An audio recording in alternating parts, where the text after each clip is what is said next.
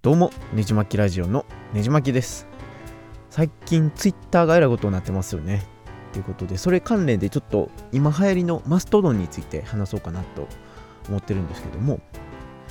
まああのイーロン・マスクさんがツイッターを買収してからだいたい2ヶ月ぐらい経つんですけど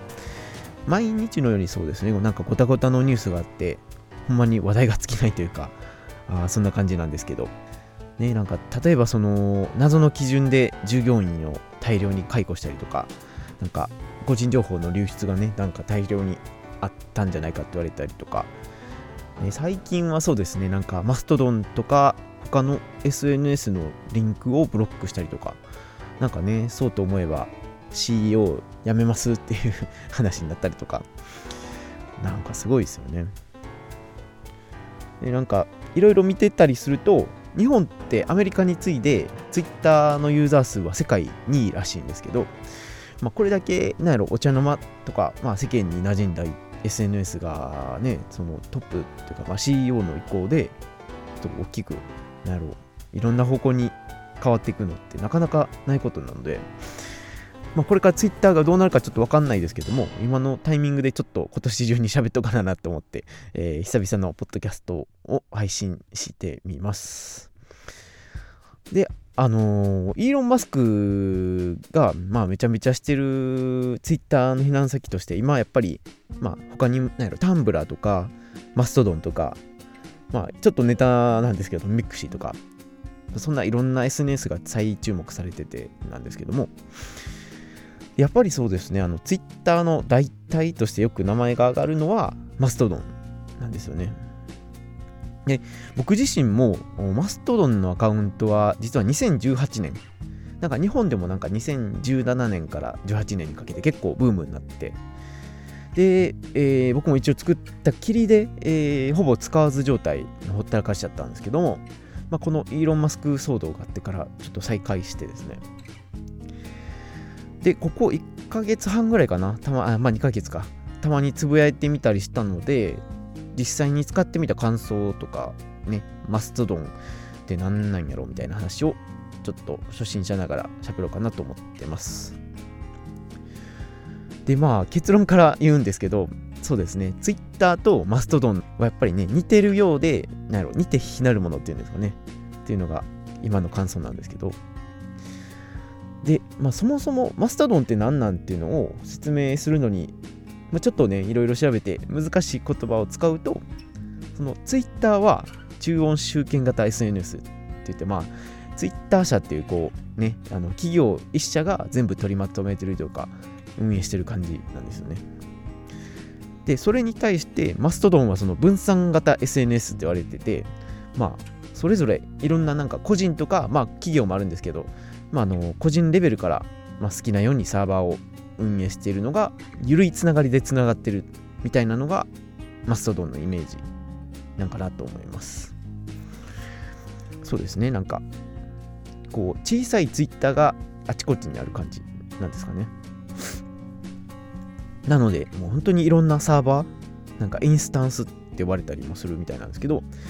があってなんか有名どころでいくと日本人が多いマストドン .jp サバがあったりとか。で、なんか、他にそうですね、個人的にいいなって思ったのが、本好きが集まるブックワームサバとか、え、本の虫って感じなんですかね。他はなんか研究者用のサーバーとか、なんかね、そんな感じでいろいろ専門的なサーバーがあるんですけども、で、なんかこれセンスいいなって思ったのが、なんか日本にいる外国人が集まるファミチキ .jp サーバーみたいなのがあって、で、まあ、そんなんが山のようにあって、えー、なんかね、それぞれが独自のルールとか空気感を持ってる感じなんですけども、で、正直ね、その、マストドンってどんなもんか、どんなサービスかっていうと、見た感じは結構 Twitter に似てて、そうですね、ちゃんとタイムラインがあって、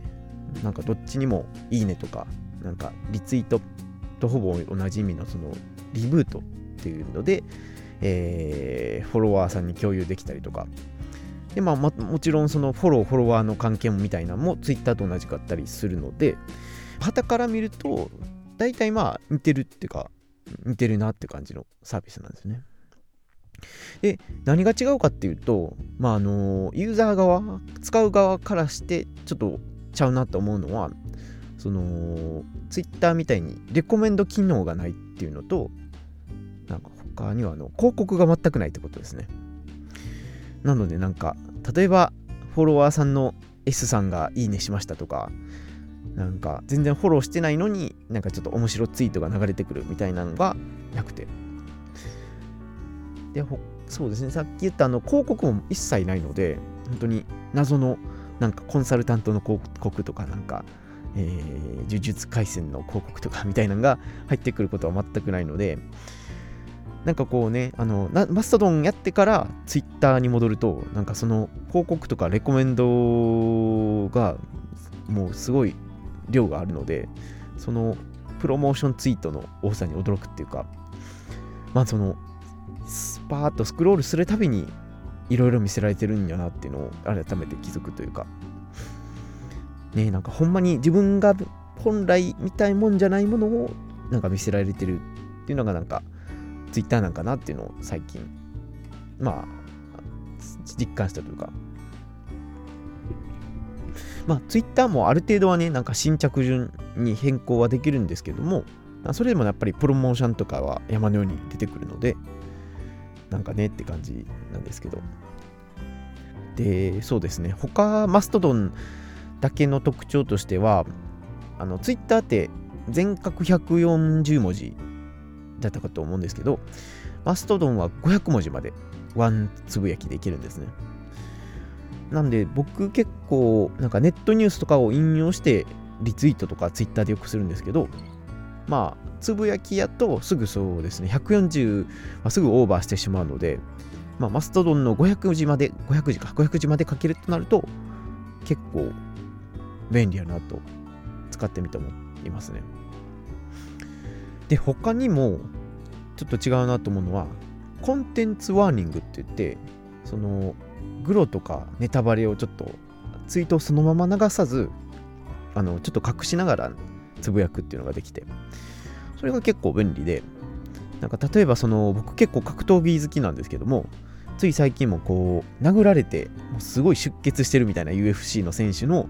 画像のリンクをね、このコンテンツワーニング機能を使ってシェアしたんですけど、まあそのシェアする前に、えー、CW 選ぶと、その例えばどう表現のお知らせしますかみたいなところに自分で例えば流血表現ありって書くとまあ、ワンクリックしてモザイクを外さないと見られないようになるとか、えー、まあ、グロー苦手な人とか、他にもそう、さっき先ほど言ったそのネタバレを、ネタバレが含まれますみたいなことで、えー、ちょっと隠しながらつぶやけるとか、そんなことができたりします。で、まあ、他にもなんかつぶやく前に公開範囲を4種類ぐらいかな、変えれるので、まあ、例えばもう完全にオープンに全世界につぶやくっていうのとか、まあ、同じサーバーの人だけとか、えー、フォロワーさんのみとか、ね、いろんな種類の効果変異を選べるのまあまあ、なんだかんだ便利かなと思ったりしてました。そんな感じですかね。で、まあ、ツイッターは、まあ、会社っていうか企業なんですけども、マストドンは先ほど言ったように個人とかあまあそれ企業もあるんですけど本当に単独単独でやってるっていうサーバーの運営の仕方なのでなんかそうですねなんか独自のコミュニティが軽くつながってる感じがすごいいいなっていうのを感じましたかねなんかそうですね。なんかつながりがしっかりなくても緩くつながってる感っていうんですかね。なんかお昼ご飯の写真とかあげるとなんか秒で知らん人から星が3つぐらい来たりとか。なんか純粋になんかいいものをみんないいなって感じで楽しんでる感があっていいなと思いました。で最近はそうですね。やっぱりツイッターから来た人がなんかよくわからんまま本当にわちゃわちゃしててそれがねなんかまたインターネット初期の感じがしてすごい楽しかったりとか。そんな感じですかね。で、あとね、そう、やっぱり気になるのは、どんなユーザーさん、どんな人が使ってるかってことだと思うんですけど、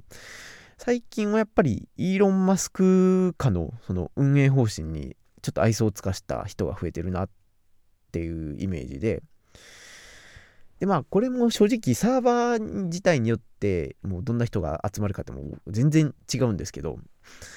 まあでも一番日本人が多いって言われるマストドンジョデッド JP サーバーとかはやっぱりもともと結構マイナーなサービスだったので、えー、結構ネットカルチャー好きな人とか、えー、アニメオタクの人とか結構ねなんか下ネタでえー、埋め尽くされてたりとかまあなんか2チャンネルにちょっと近いかなとは思ったりしますね。他にも何やろまあ僕、そうですね、あの、ツイッタードタバタの関連で流れてきた人を見る限り、結構、その研究者のアカデミックな人とか、翻訳家の方とか、なんか海外在住の日本人とか、そんな人が結構多いかなと思います。で、あとは、そうですね、マストドンって結構、LGBT とか、まあ、セクシャルマイノリティと密接にちょっとね、発展する途中で関わってるサービスなので、クリアな人も結構多かったりして。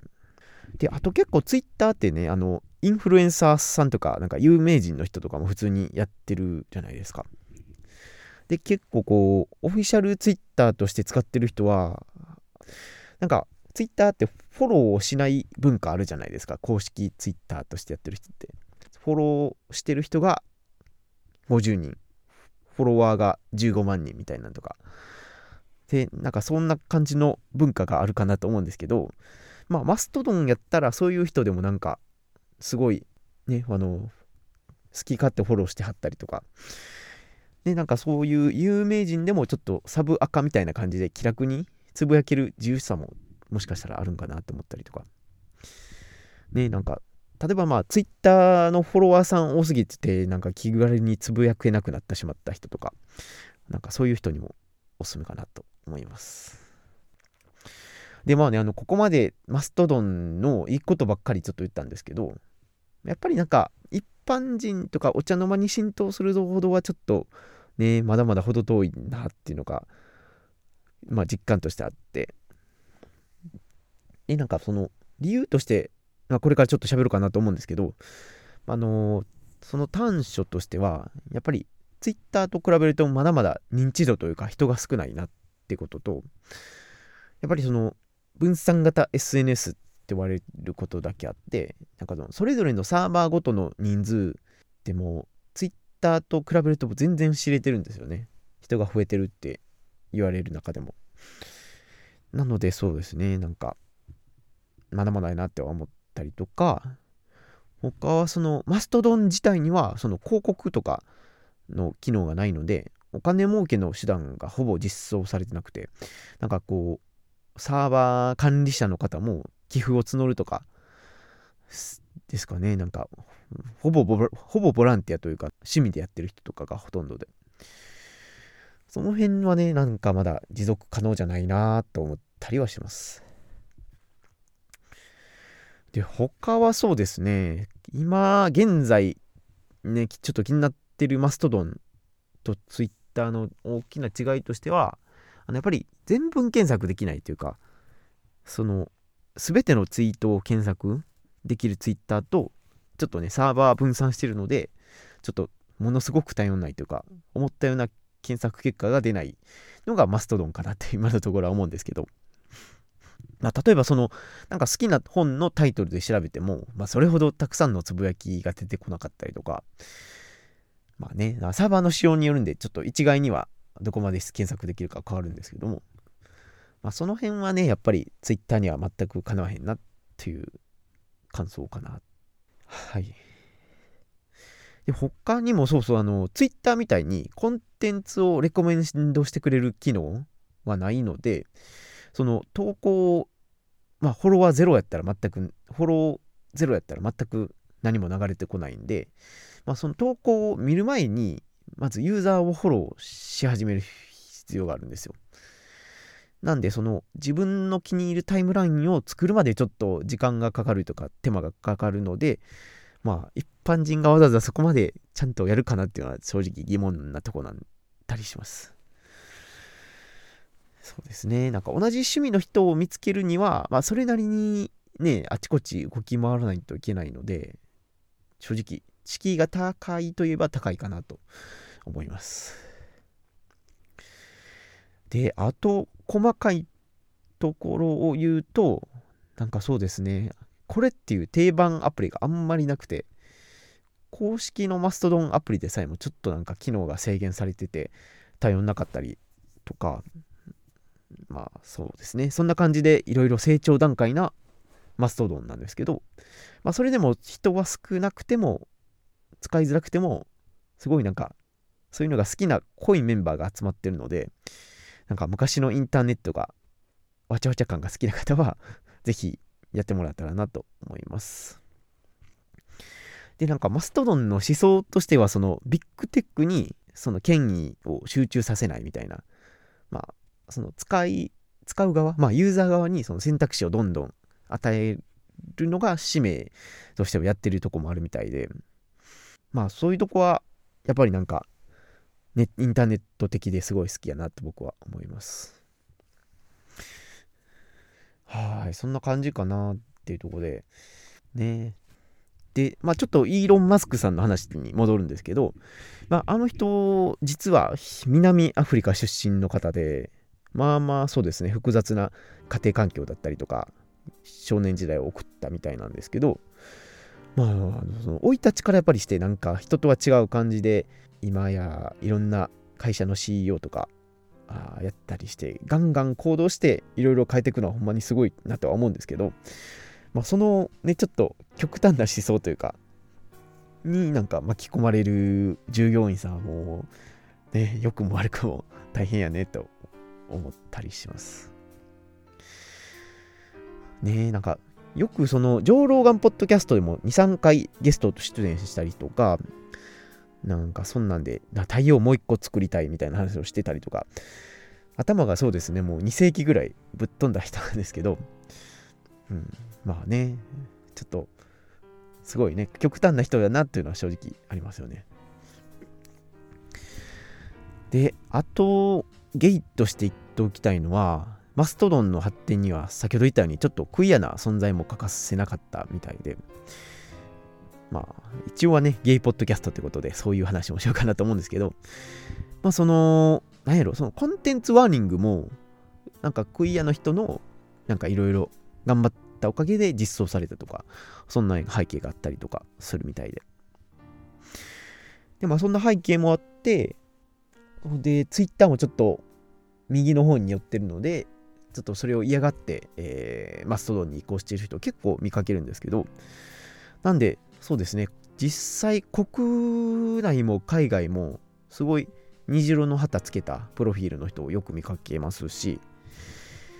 ねえ、なんかそんなんで左寄りの SNS って揶揄されることもたまにあるんですけど、ね、あのー、マストドン、どうなるんですかね、これから。まあ、ツイッターもなんかいろいろ改善されて、これからも140字だけじゃなくて、こう、すごい2000字何千字書けるようになるとか、あなんかツイッタースペースがなくなるんじゃないかとか、あね、いろいろ良くも悪くも変わるみたいなんですけど、ね。で、まあ僕自身もすごい本名アカウントというか、はもう大学の1回生か2回生ぐらいの時に始めたんですけど、なんで結構思い入れはあって、ね、なんか、あの、ドロリッチナウとか ね、すごい年がバレるんですけど、そういうのをつぶやきたくて、なんか作ったかなと思ってます。ね、なんかそれでなんかテストの情報とかね、すごい調べて、えー、徹夜で勉強してたりとか ね、すごい、そんないい思い出もあるんですけど、ね、いい方向に落ち着いてほしいなと思います。で、なんか、イーロン・マスクさん、そうですね、ツイッターをこれから、まあ、実名化してスーパーアプリにしたいなみたいなことも言ってたりとか、でそうなるとやっぱりちょっと思ってた思ってるのとは違うかなと僕的には思うんですけどやっぱりまあ前みたいな状態には多分戻らへんやろうなっていうのはね多分避けられへんところかなと思います。でそうですね。あのちょっと有料化もね仕方ないとは思うんですけどこれがもしプレミアム会員が月1000円とか言って無料会員は広告がさらに増えますとかなったらちょっとね、躊躇しますよね、さすがに。でもまあ、もともとツイッターも赤字経営の会社だったので、まあ、いつかはこうなるやろなってこう買収されてしまう運命だったんかなと思うとまあ潮時やったとは思うんですけどねまあイーロン・マスクさんもこうテスラブイブイ言わせてた頃はその投資家さんとかから神のようにはめられてた感じでしたけど まあね今や、まあ、EV の企業なんて山ほどありますし、まあ、株価も落ちまくってますしさすがにね日本のイーロン・マスク好きですみたいな人も親ってなってきたんじゃないかなという感じです。まあ、それでもね、やっぱり Twitter だけでつながってる人って結構やっぱね、いるので、それがもし消え去るとなるとすごい寂しいなと思いますし、まあそういうね、なんか人もちょっと避難所としてマストドンに軽く移行してくれへんかなと、個人的にはちょっと本気で思ってるんですけど、で、やっぱ SNS って、まあやっぱり営利企業の経営で運営されてたりするので、まあ、Facebook もそうなんですけど、まあ、Twitter とか、なんやろ、まあ、ミクシーとか、いろいろあるんですけど、やっぱりね、永年続くっていうもんじゃないので、みんなブログとかやってほしいなと思うんですけど、はい、そんな感じで、みんなマストドンとかブログやりましょうっていう感じで、まあ、タンブラーとかでもいいんですけど、はい、で、えー、一応説明欄に僕のマストドンのアカウントを貼っときますので、興味のある方はぜひ、えー、フォローしてみてください。なんかね、なんかご飯とか、あニュースとか、あちょっと普段の Twitter ではつぶやかない日常とかをつぶやいてたりします。まあ、ということで、そろそろこの辺で終わろうかなと思うんですけど、年末ちょっとね、バタバタなんですけど、ポッドキャスと今年これで9回目か10回目ぐらいの配信なんですけどもそれぐらいしかしてないので、あの最低限で最低限月1のペースを保ちたいなと思ってるのであと、まあ、12回に達するためにあと23回かな配信する予定なんで楽しみにしておいてください。えー、ということでそろそろこの辺で終わりにしたいなと思います。このポッドキャスト以外にも、ねじまきブログというブログとか、えー、ねじまき通信っていう月に1回ぐらいのニュースレターやってますんで、よかったら説明欄から読んでみてください。では次のエピソードでお会いしましょう。